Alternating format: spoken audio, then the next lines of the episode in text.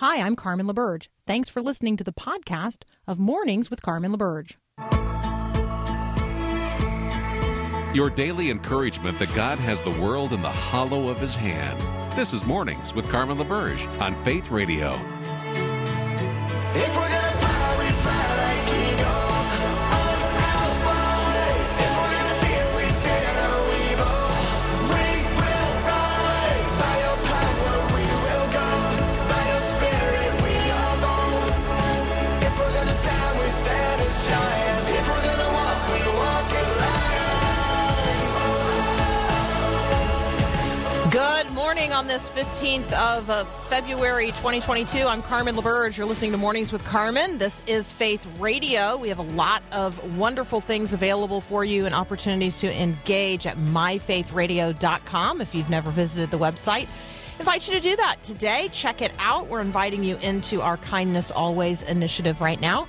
Uh, and so an opportunity not just for us to, you know, engage in random acts of kindness or periodic acts of kindness, but actually intentionally engage um, in ways that demonstrate the beauty and the truth of the gospel to other people. So we just invite you into that today. All right, here are a couple of, well, frankly, freakish headlines um, to get us rolling this morning. Remember that Snakes on a Plane movie?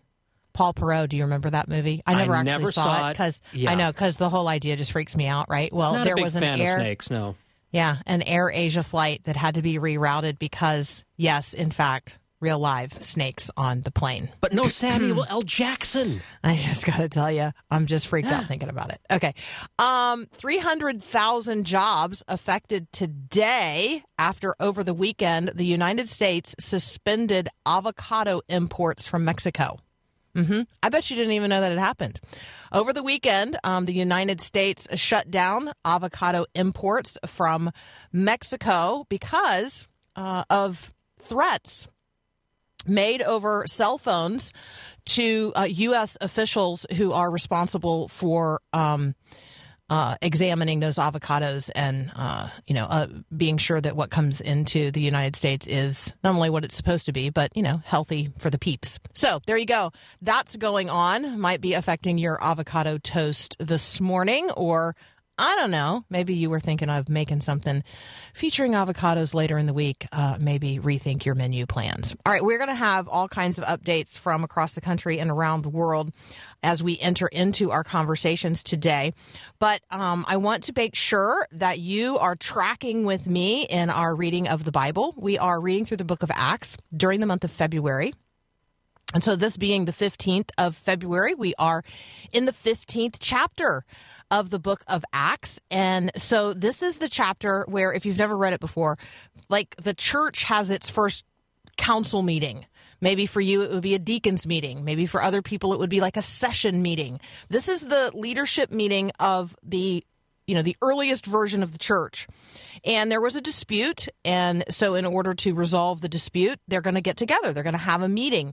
It's actually a great chapter um, to lift up and talk about how the church comes together in a consultative way, how the Holy Spirit uh, is sought in the council and conversation one with another, um, how different leaders in the church, in this case, Paul and Barnabas, um, Peter, James, each stand up and are heard, and they consult together with the other uh, elders and leaders in what's under, understood as the First Jerusalem Council. And so it's a great, um, great conversation to have with others in leadership in your local congregation. If you've never done that, this is a wonderful opportunity to talk about, you know, how, how do we talk together with one another about challenges that we face. It's also a really good reminder that, you know what, it's not easy being in mutual or shared leadership with other people, because guess what?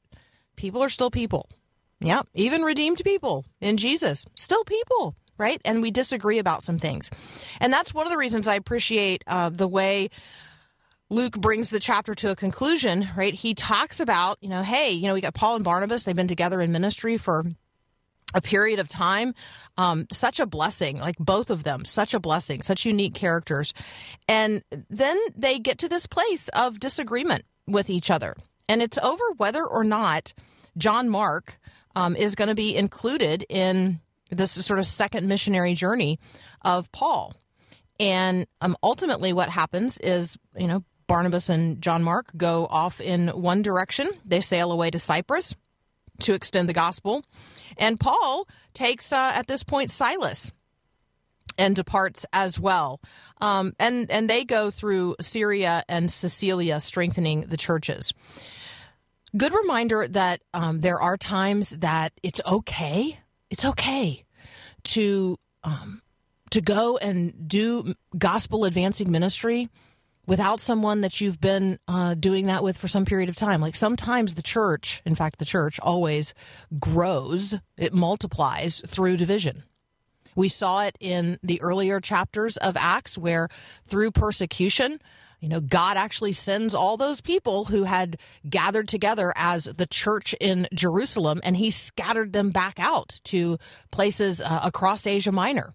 And that's happening here as well. And so how how is it that God intends to multiply the church through division? Now, this isn't division like, you know, the, the body of Christ is divided in some significant way. No, it's just about, you know, who's going to go which direction to do what right now. And so they're all kingdom advancing and they're all on a kingdom advancing agenda. They're just doing it in partnership with, you know, new teams. All right, so there you go. That's Acts chapter fifteen. Are you reading through the book of Acts with us? We'd love for you to join us in this Bible reading adventure. You can catch up, and there's a daily podcast as well at my faith radio dot com. You're listening to Mornings with Carmen. I'm Carmen LaBerge, and we'll be right back with Nick Pitts and what's going on in Canada.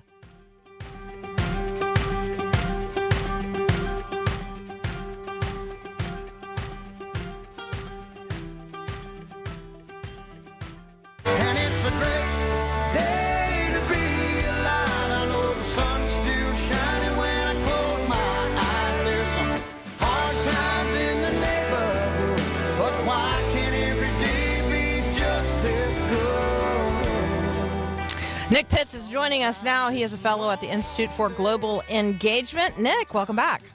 Why, hello there, Carmen. Happy Tuesday to you. Happy happy Tuesday. Happy um, day after Valentine's Day for the first time that you had Valentine's Day as a married man. I'm, I'm hoping well, that, you know, you, you, you showed up with some flowers, man. Flowers were exchanged, food okay, that's was good. consumed. It was it was a delightful day, and also a reminder that it was the day after the Super Bowl, Valentine's Day, and so it was not as productive a day at work as it needed to be, but nevertheless, people felt celebrated, and specifically my wife. And I was going to say, well. really. Really, really not people in general anymore. Really just one person. So there you go. Um, so I would like to talk with you about what in the world is going on uh, across the northern border in uh, in Canada. Not yet the time of year for tapping the maple trees um, for the flow of the maple syrup, but emergency powers, the, Emer- the Canadian Emergency Act has been instituted by the Canadian Prime Minister Justin Trudeau. Um, against the freedom convoy slash protest slash blockade. Want to bring people yeah. up to speed?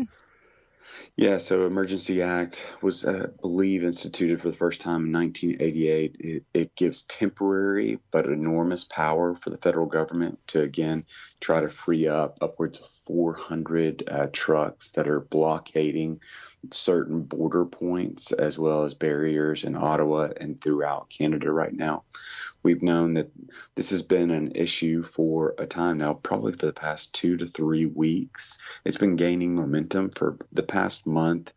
Um, some say it's going to center around vaccine mandates specifically, so not vaccines, but vaccine mandates. About eighty to ninety percent of Canadians are already vaccinated. It's an even higher number for truckers. But what, what's being reported by Barry Weiss um, is found that it's not simply just the mandates that are being instituted around the vaccines, but really just the the indifference that what she would uh, liken to elites, those in power, towards um, citizens in general. And so this is they're standing up right now to what what would be considered the indifference. Yeah, I think that um, some language that I've been uh, using over the weekend, because like you, I, I know that this is not just about vaccine mandates, because many, many, many of these people are vaccinated. And so I think that it's the COVID nineteen mitigation stuff that has just like gone on longer than um, than people think is necessary and prudent, and that it is um, that the federal government seems to not understand just how different life is in different places for different people, and um, you know, and national strategies, which is what in many cases um, is at issue here. Um, you know, not everything has to be national. Like you can, if something is at issue oh, yeah. in you know in the center of your own city, then deal with it there. Uh, and so this isn't all politics is local, and local politics has come home to roost in the Canadian national capital. Yeah, I, you know, Carmen, in a non-shocking twist, I find myself disagreeing with pretty much um, a, a lot of the big takes that are being offered right now, because I think there's nuance that you've articulated very well. Um, one, I, I, I want to find myself in the position of I don't want to valorize lawlessness. At the end of the day, if indiv- individuals should be free to protest, I think that's a beautiful God-given right to lift up your voice to lawlessness, whether it was the Egyptian midwives, whether it was Daniel, Meshach, and Abednego. I think that there's a richness that comes with protesting against unrighteousness. Um, and I don't want to take that away from individuals. However, there is a great difference between protesting and rioting when lawlessness begins to um, take root, and that's where I'm. Uh, that's where I'm a little bit uneasy. Just as what happened in twenty twenty with the protests that shook across the U S, um, and, and, or whether it's relative to climate change and and and, and violating and, and breaking into private property. Um, I. Uh, over certain fossil fuel industries, I am uneasy, and I am no way endorsing that. And so I think it's beautiful to protest, but the lawlessness and the riots um, and the blocking of streets, I think, need to be handled. However, I think the the Canadian government, government uh, Prime Minister Trudeau, this is this creates a little bit of uneasiness in me that he's going to declare a national emergency over quote unquote safety measures right now. Um, I'm not willing to go so far as to say this is a soft totalitarianism, but I, I do think that there is an opportunity and a way to be able to deal with this um, that doesn't um, require the federal government to declare an emergency order to be able to um, um, mitigate this situation. Yeah, the, the time to go home is now is the um, mm-hmm. is the is the language that um, I think I would focus in on um, for folks who are, you know, considering whether or not uh, the point has been made. All right, we got to yeah. take a very brief and, and, break. When we oh, go ahead. Oh no, and, and you're right on, because uh, there's research is very clear. When a protest turns into lawlessness, the message decreases in its power. And when the law, so the protests have raised a significant point, but now that there's a lawlessness element to it, there it's diminishing its power. And then you have to ask yourself, is this beneficial moving forward? Yeah, absolutely. Oh, and to the, you know, to the elites on the other side, you've lost the plot of the entire oh, exercise. Yeah. Uh, if uh, if if you think that taking away individual freedoms and liberties at this point is the answer to um, whatever residual problems we have with COVID nineteen. So, yeah, you've, you've lost agree. the plot completely. All right. So uh, we're going to continue our conversation with Nick Pitts in just a moment. I'm going to ask this question about artificial intelligence. Would it surprise you that artificial intelligence is already considered conscious? And what does that even mean? We're going to talk about that next. You're listening to Mornings with Carmen.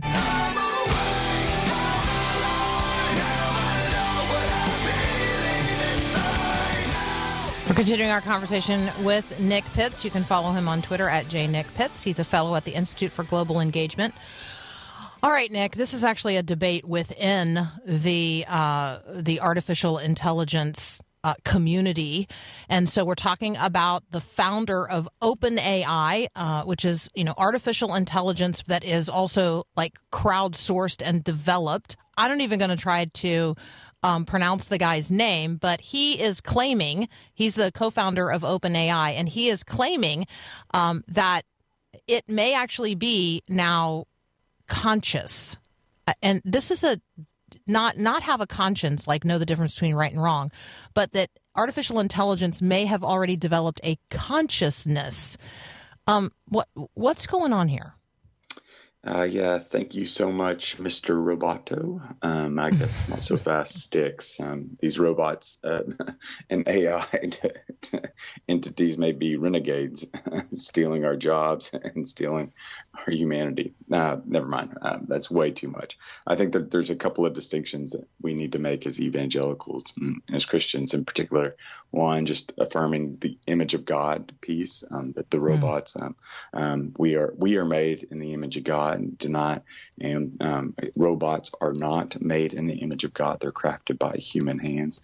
A I is a technology. Um, I think that's increasingly important for us to be able to see this distinction, despite the claims of consciousness that is arising um, within these robots. Um, but we're also seeing that it's a technology that's increasingly going to be disrupting our marketplace right now. There's new, there's research out by PricewaterhouseCoopers that indicates by twenty thirty, as many as eight hundred million jobs could be lost worldwide due to A I. thirty-eight percent of jobs in the U S are at high risk of being replaced by A I over the next fifteen years. McKinsey put out a report that indicated that upwards of one-third of workers could see their jobs disrupted within the next twelve years. Whether we like it or not, um, the the robot is out of the box. A I is beginning to be a growing, uh, a growing contingent, not only in entertaining us through metaverse as well as through various other technological entities, but it's also going to have to be a, a growing part of how we do our job and make our ends meet for our families. And so this is something that we need to grapple with now as this technology is beginning to innovate and evolve ever so quickly. When we think of being um, conscious, like, right, the difference between conscious and unconscious, I think that for me, you know, when when I would consider, um, you know, this laptop computer sitting in front of me right now, it's not, it does not have a conscious awareness. It is a thing, um, and it is only doing what I tell it to do. But when it starts listening to me and anticipating my thoughts, desires, needs, you know, because of my past behavior and what it anticipates because it thinks it knows me, right? That's what we're talking about. We're talking about A I moving to the place where human input is less and less and less required, where A I um, is anticipating so much that it is literally moving forward on its own in terms of product development or distribution or, um, you know, anticipating, like if it sees a hurricane on the radar, it starts actually advancing Um, supplies in those directions without a human being saying, hey, we're going to need water and blue tarps and chainsaws over here, you know, in Louisiana because there's a hurricane coming up the Gulf. Um, so I think that's what we're talking about and um, and need to recognize and anticipate. There are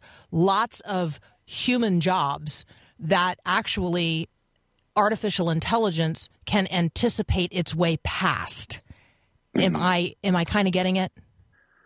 Yeah, the E R L C has a great um, explainer on artificial intelligence, and they put out a, a, a kind of a, a series of articles. And I really do I, I resonate with, and I really do think uh, Article three really relates here. It says that we affirm the use of A I to inform and aid human reasoning and moral decision making, and deny that humans can or should cede our moral accountability or responsibilities to any form of A I that will ever be created.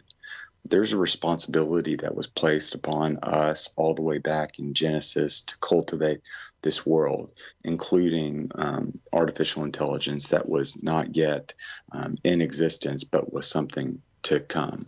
We know that A I is going to be extremely um, uh, profitable.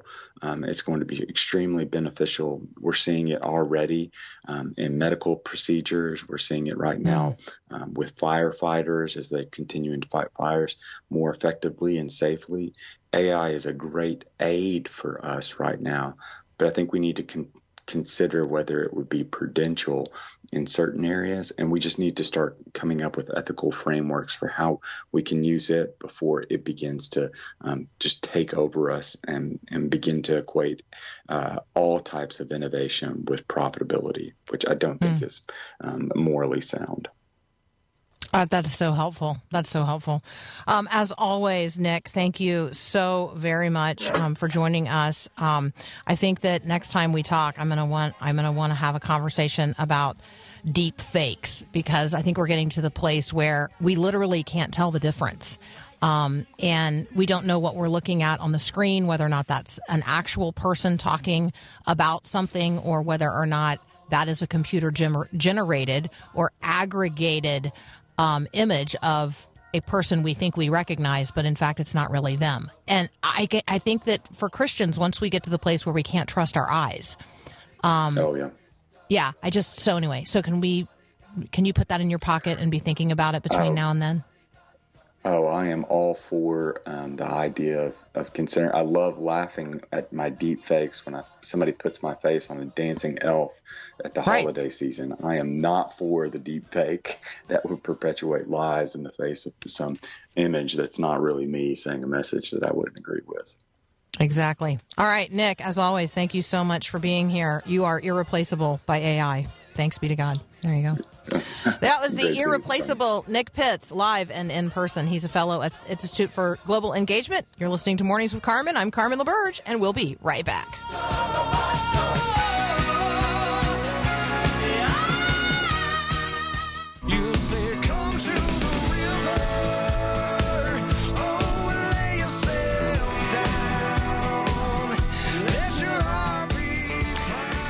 We think about your devotional life and the ways in which you are um, preparing yourself for the day. I hope you are in the Word of God today. I didn't know that story about Oswald Chambers, My Utmost for His Highest.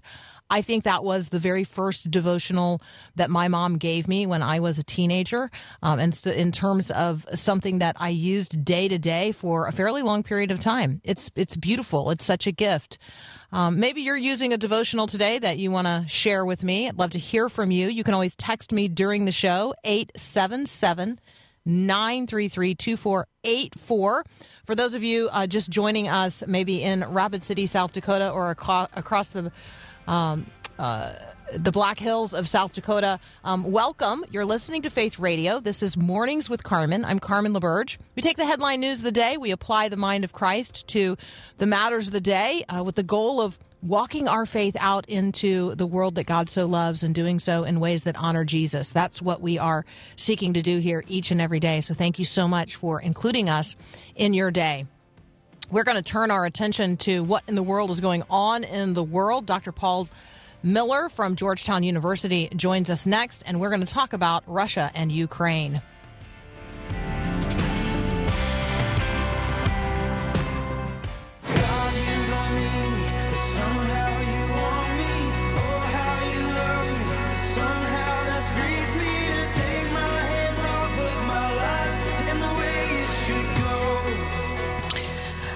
The world is the Lord's and everything in it. And so turning our attention as evangelical Christians to what in the world is going on in the world is something that we do on a regular basis here on Mornings with Carmen. Today, we have Doctor Paul D. Miller from Georgetown University to walk around the world with us and help us understand from a Christian worldview what is happening. Paul, welcome back.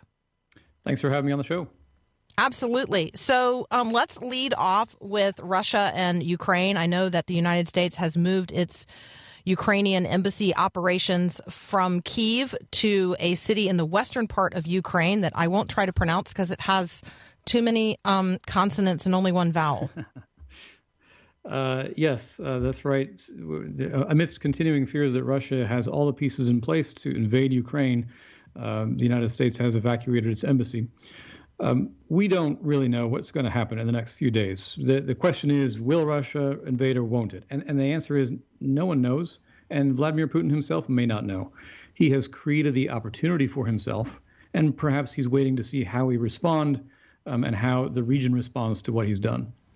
Um, even if he climbs down now, and, and the headline today is that he ha- apparently has ordered a small number of ground troops to uh, to, to pull back.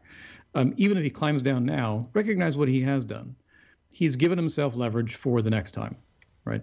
In a couple years, if I was him, you know, eighteen to twenty-four months, he could call up uh, President Biden or the new German chancellor, and he could say, hey, look, remember the headache I caused you? You want me to do that again?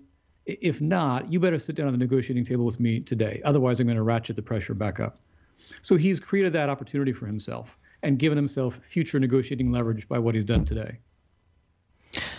Paul, when you look around the world and you look at the relationship that Putin has developed with Xi Jinping in, in China, and the relationship between Russia and Iran and Iran and China, um, do you do you see do you see something there um, that we should be paying attention to? Absolutely. I think President Biden was right when he said in December that Um, the rise of authoritarianism is the is the principal challenge of our time. Uh, I just wish he would do more about it. Um, I wrote in, in one of my books almost seven years ago that uh, the top priority of American foreign policy should be to prevent a Russian-Chinese alliance. If you have two hostile, nuclear-armed great powers who control the predominance of Eurasia, that's a major threat to the world, to our prosperity, our way of life, our allies, our freedom, to everything. We essentially fought World War Two to prevent such a thing from happening. And now with the friendship growing between Russia and China, I'm pretty concerned about their ability to change the kind of world we live in. You use the term Eurasia. Um, I'm mindful that Russia is both in Europe and Asia, or it is both European and Asian. Can you can you remind us from a historical perspective, when we're talking about Russia, kind of worldview are we talking about? Um, because I, I think that many people in the West just assume that everyone shares our value system, and that's not true when we're talking about Russia. Um, yeah, so Anne Applebaum wrote a great article in The Atlantic just a day or two ago, and she's been um, uh, she's a Pulitzer Prize-winning author who's written books on Russia and Eastern Europe for decades, and her argument about Russia was uh, along these lines, and I, I wish I could quote you exactly, but she says, the problem with Western diplomats is that when we sit down across the table from Russian diplomats, and I think you could probably apply this to Chinese diplomats as well, the Western diplomats tend to believe that we live in a world where rules matter, where promises are kept, where norms mean something, where values count. And the Russian diplomats, by and large, don't believe that. And it, and it introduces a difficulty, a disadvantage for Western diplomats when we act like rules matter and the Russians don't. We can we can act that way amongst each other, amongst the Democratic Alliance in Europe and East Asia and elsewhere. But it just doesn't count when you're sitting across the table from the Russians, the Chinese, the Iranians, the North Koreans. Uh, it's a different kind of world. And the question we have to ask is, what kind of world do we want to live in? If we want to live in our kind of world, we do have to adopt different tactics when we're facing down the bullies on the other side of the table. We're talking with Doctor Paul D. Miller from Georgetown University. He also works with Providence Magazine, which you guys will recognize because we frequently talk to Luke Moon here um, about what in the world is going on in the world. Paul, let's um, let's pivot more fully toward China. What can you tell us Um, you know, about not just the relationship between Russia and what's happening in Ukraine, but maybe China and Taiwan as a parallel concern? Some commentators have suggested that China is watching how we respond to the crisis in Ukraine and using that as a gauge uh, to figure out how we would respond to a similar crisis in Taiwan. I think there's something to that, although let's remember all politics is local, and what happens between China and Taiwan will mostly be determined by uh, by what happens in, in South and East Asia. Um, so, yes, I do think that our, our sort of our credibility matters, our reputation matters, but it's not the single most determinative feature. Situation with, with Taiwan is really complicated by uh, history. Uh, and if you want me, I can, I can recap the long history here. Um, but I think that we should do everything in our power to help preserve both Taiwan and, and U- Ukraine's sort of independence, uh, even though Taiwan is not recognized as an independent country, to, to help them. Short of going to war, we should do everything in our power to help them should a crisis emerge. I mean, you know, I have a history professor um, here with me who knows the history well. So, yes, I feel like a um, a review of the history between China and Taiwan. I, I always think that's helpful because, you know, Paul, most of us are not paying the kind of attention to these situations. And, and then it, it pops in the news and we're like, oh, Taiwan, I feel like I should know more about that. So, yeah, let's review the history. Yeah, so it's helpful to remember that um, the United States was an ally with uh, China in World War Two. The government of China at the time, they called themselves the Republic of China, um, was on our side and helped fight against Imperial Japan. However, they were also caught in the middle of their own civil war, and they lost. So the people, the Chinese who were our allies, they fled mainland China and took up residence in Taiwan, and they became the government of Taiwan. And so we've had this long-standing alliance dating to World War Two with what became the government of Taiwan. We signed a couple of treaties with them, and they were binding in force for a couple of decades. We recognized them as the government of all China up until nineteen seventy-nine. When we did switch our recognition uh, to China, and that was uh, about Cold War politics, uh, we abrogated the treaties, but Congress passed a law saying that we have to uh, uh, designate Taiwan as a major non-NATO ally. So that's where it is right now. We still uh, recognize them as a major non-NATO ally. We don't recognize them as the government of all China. We don't actually recognize them as an imp- independent country, but we have been selling them lots of weapons for forty years, and we've uh, Uh, we, we've given some somewhat ambiguous pledges that we will help pr- prevent uh, the dispute from becoming a, a military dispute.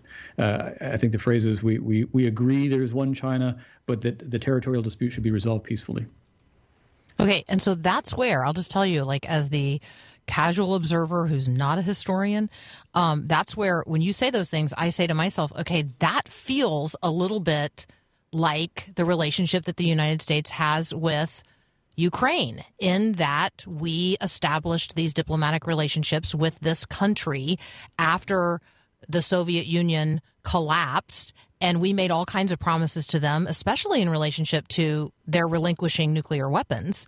Um, and so, do you? So, can you see how, from like the casual viewpoint, there there does feel like this parallel between Russia and Ukraine and China and Taiwan, even if, from your perspective, they're not necess- It's not quite that clean. Yeah, no, I, I, I, that's absolutely true. There's a there's a surface similarity there. And here's the most important point of the similarity. In neither case do we have a binding formal mutual defense treaty. We're, hmm. Ukraine, we do not have a treaty with Ukraine. And uh, Taiwan, uh, w- again, we abrogated our formal treaties with them back in nineteen seventy-nine. However, in both cases, we kind of sort of treat them like allies. Um, in the case of Ukraine, NATO has promised that it will someday in the future become a member, which gets it pretty close to the line of being a treaty ally. And again, in Taiwan, we we designated a major non-NATO ally. And so it, they exist in this kind of gray area of not quite formal, full treaty allies, but pretty close to it. And you have to ask yourself, uh, wh- if, it, if push comes to shove, is this where we will throw down and risk World War Three to fight for their independence? I absolutely think we should throw down and risk that if it comes to a formal treaty ally. So that means all of the rest of Europe, NATO members, we absolutely have to defend them at all costs, because if NATO collapses, you know, you don't want to live in that world. And the same is true with Japan and South Korea, uh, the Philippines, Australia, New Zealand. We all have treaties with them. I think it is more ambiguous with Ukraine and with Taiwan. Uh, to, to be very frank, I kind of don't want to answer that question until we arrive at that crisis point. Uh, uh-huh. We don't want to predict what the world will look like, and it, it's it's tricky to say what it will look like. We're talking with Doctor Paul David Miller. You can find him at paul david miller dot com. He teaches at Georgetown University. He also um, helps with a project called Providence Magazine, which is the intersection of the Christian faith and international um, geopolitical concerns. So I'm always inviting you guys to check that out. We're gonna um, we're gonna continue our conversation um, with Doctor Miller here in just a moment. We're gonna pivot toward Iran. Um, I'm also going to ask him Um, about this this conversation about whether or not Israel is an apartheid state and whether or not that language is um, unnecessarily inflammatory in terms of the global conversation today. You're listening to Mornings with Carmen. I'm Carmen LaBerge, and we'll be right back. Throw me like a stone in the water, watch the mud rise up. Dress me like a lamb for the slaughter. Continuing our conversation with Doctor Paul David Miller at Georgetown University. You can connect with him at paul david miller dot com. Uh, Paul, let's uh, let's talk about Iran, um, concerns that you might have there. Uh, in it, just in terms, well, you can give us an overview. You can talk about Iran in whatever way you want. How's that sound? Yeah. So. Um... Listeners may remember that the Obama administration signed a, a agreement with Iran back in twenty fifteen, trying to, Obama said, trying to limit its uh, ability to build nuclear weapons. And uh, Iran was quite happy to sign that agreement um, because, I, in my view, it allowed them to do everything up to the line of building nuclear weapons. It preserved their nuclear breakout capability. President Trump pulled out of that deal in twenty eighteen. President Biden wants to get back into it. And they've been talking with the Iranians. The Iranians seem interested uh, because they want to escape some of the sanctions that they've been under. Uh, and again, I think the Iranians recognize that any deal that we sign with them uh, under the terms that President Biden is considering doesn't do a whole lot to limit their uh, their activity. Um, it allows them to preserve their their their infrastructure, their know-how, their technology, um, and to carry out uh, some of the um, pre- uh, uh, some of the steps you need to take before you actually get to a bomb, right? There's lots and lots of steps, and they can do, say, eight out of ten of those steps under the deal with no sanctions. Um, and so the, I think it's a bad deal. Uh, I would not like to see us uh, get back into the nuclear deal with Iran. I think the deal essentially codifies their breakout capability and would make the world less safe. Amnesty International um, has declared in a several hundred page study that Israel is an apartheid state. Like, that's the language um, that they're using. Can you remind us where the word apartheid is, uh, you know, how we understand that, where it has been applied in the past, um, and then just assess this claim that Israel, and the date they give here is at its inception in nineteen forty-eight, Uh, that Israel is, has always been, an apartheid state? Well, the word apartheid comes from South Africa. Uh, the South African regime prior to nineteen ninety-four um, was run by a small minority of white South Africans who uh, exercised almost totalitarian control over the majority black population. Um, it was an evil regime, and it was justly brought down peacefully by the African National Congress. Uh, and we can all celebrate that. Is Israel's treatment of the Palestinians akin to the white South Africans' treatment of, of black South Africans? No, I don't. I don't think so. And I want to say at the out front, there are uh, we we can scrutinize Israel's treatment of its population and the Palestinians. That's fair game. But I think that there's really not a fair comparison to South Africa um, today in twenty twenty-two, and, and indeed for all of Israel's history. Every citizen of Israel shares equal citizenship rights. That's Israeli Jews, it's Palestinian Arabs, Muslims, and Christians share equal citizenship rights within Israel. Um, there are elected members of the Israeli Knesset who are Arab Palestinians, Muslims, and Christians, uh, and they ha- enjoy the same freedoms as the rest of Israelis. Um, uh, there's a there's a difference then in how Israel has treated the Arab Palestinians who live in the West Bank and who live in Gaza, which have never been formally incorporated into Israel. And again, I think you can uh, we can scrutinize that. However, let's recognize in twenty twenty-two that Israel um, has withdrawn from the West Bank starting in two thousand five, withdrawn from Gaza. Uh, uh, it, maybe I got that wrong. West Bank in nineteen ninety-five and withdrawn from Gaza starting in two thousand five.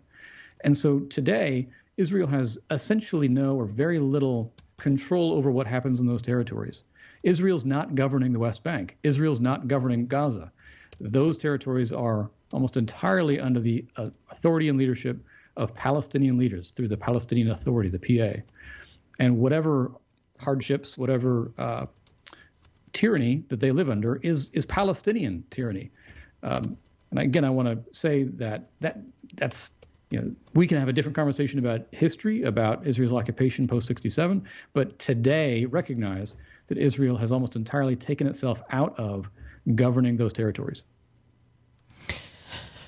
I think it's um it's helpful for us to, you know, remember why Israel was um, formed post World War Two, why um, and, and how it was formed, and I I just think that it's helpful for, you know, people to be reminded that, you know, it was formed out of a U N resolution. I mean, it's it's chartered by the United Nations. Like, it's not as if a group of Jews went and drove people off their land so that they could have a place to live. Nobody wanted them. Like, I, I think at some point, Paul, we have to acknowledge that after World War Two, nobody wanted these people.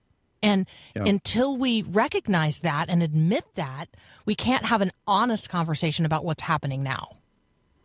Yeah, and uh, thank you for the reminder. Yes, Israel was formed by by the United Nations in a Security Council resolution. The first two to recognize Israel was the United States and the Soviet Union. There was there was strong consensus that um, this was the right time and the right place and the right move to make. And I want to add, the very same U N resolution also um, created, or at least offered to create, the state of Palestine. Um, there's always been on the table the the understanding that there should be a, sort of a two-state solution here. The United Nations and all of the parties that assented to that original agreement recognize that uh, Palestinian Arabs um, could or should also have their own state.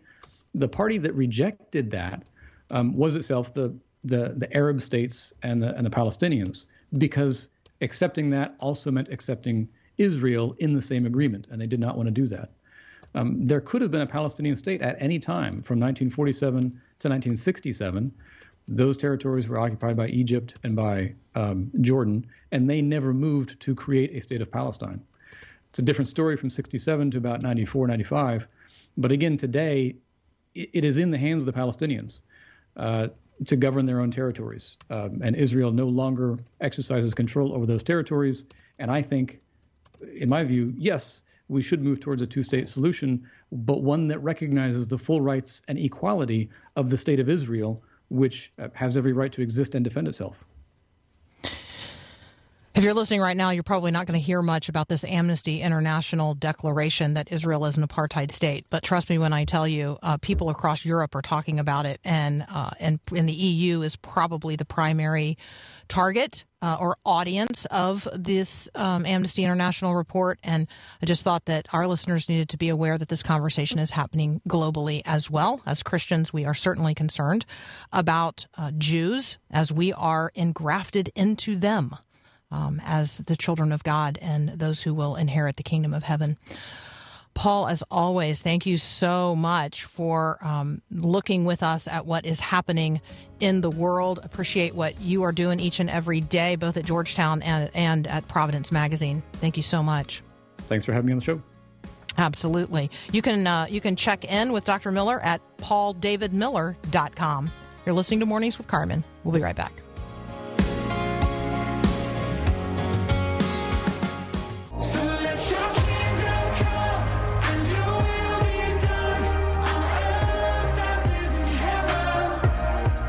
All right, thank you for those of you who've checked in on your favorite Devos. Let's see, we've got uh, we've got some friends out here who are reading Bonhoeffer's Life Together in a devotional form. Um, we've got Lainey checking in with some newer Devos here. That looks like Open Doors from Rick Warren and The Wonder of Creation by Louis Giglio. And let me just tell you, the artwork on the cover of that one just draws me in immediately. Love both those guys.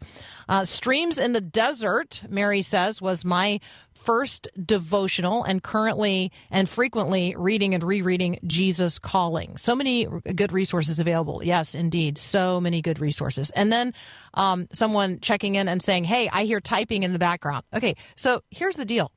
I can only type and answer you on the text line if I type. And so I don't know how not to type and yet answer you on the text line. So my apologies that you heard me typing in the background. That would have been me. All right. Did you get the Valentine that God sent? Did you get the bouquet of flowers? And you're saying to yourself, I didn't get any flowers yesterday. Okay, well, then look around, because maybe there are little crocus popping up their little heads somewhere. Or maybe there's a planter of flowers or a bouquet on a table or in a window uh, that you're passing by. All of those, every single one of them, gifts of God. Every single one of them. Look at the buds that are getting all fat at the ends of the branches of the trees. I know they haven't popped out yet, but that's the promise of a bouquet that God is sending.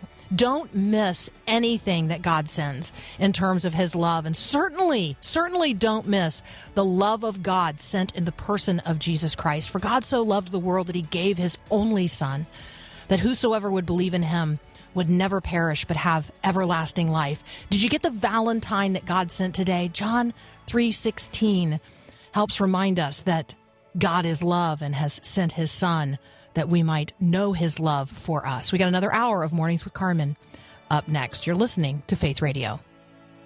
Thanks for listening to this podcast of Mornings with Carmen LaBerge from Faith Radio.